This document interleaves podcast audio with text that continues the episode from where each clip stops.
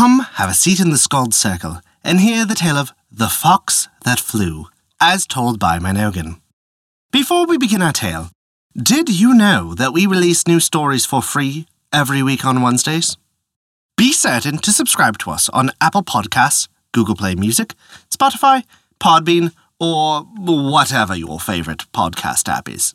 That way, you'll never miss out when we release free bonus stories other days of the week.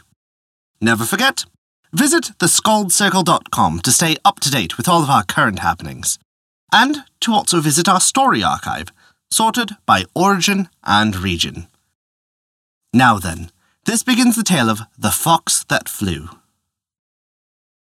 One bright sunny morning, some quails were busily grinding corn and singing when Mr. Fox came along.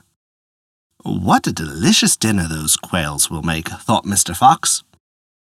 Good morning, Mrs. Quail, said he. What a fine occupation for so pleasant a morning. May I grind with you? Certainly, Mr. Fox, replied the quails. If you have any corn to grind, "Mm, I shall find some. And Mr. Fox trotted away in search of corn, but he could not find any anywhere. He had to gather a basket of cedar berries instead. When he has gone, the quails decided to play a prank on him, so they put some branches across his path. Mr. Fox did not see the branches, of course, so he tripped, and down he fell and spilled all of his cedar berries. The quails laughed at him and began to eat the berries. Stop, cried Mr. Fox. You cannot have my berries. But if you help me pick them up, I will give one to each of you. So the quails help him to pick up the berries, and he ground them into meal. It is now time to bake our corn cakes, said the quails, and they baked and ate their cakes. I'm thirsty, said one. Let us all fly up to the lake on the mountain top for a drink. I cannot fly, moaned Mr. Fox. Please do not leave me. You know, I'll tell you what we'll do, suggested one of the quails. Will each lend a feather to make wings for Mr. Fox so that he may fly with us. Thereupon each quail lent a feather, and soon Mr. Fox was fitted with wings. He just did not know how to manage them. Indeed, he was as clumsy as could be, but he flipped and flopped until he finally reached the steep mountain top as soon as any of the quails.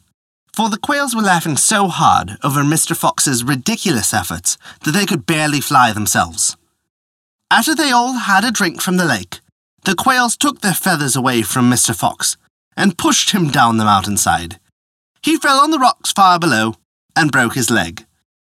He went about limping for the rest of his life and never tried to catch another quail. And that is the tale of the fox that flew. Thank you for listening to our story. If you enjoyed it, please take a look at our Patreon page to learn how you can earn great rewards while also supporting us. We appreciate even the smallest of contributions, as they allow us to continue to release new stories every week for free on Wednesdays. And also provide bonus stories for your listening pleasure. Visit us at theskaldscircle.com to view our story archive, sorted by origin and region, and to stay up to date with all of our developments. Once again, thank you for listening to our story.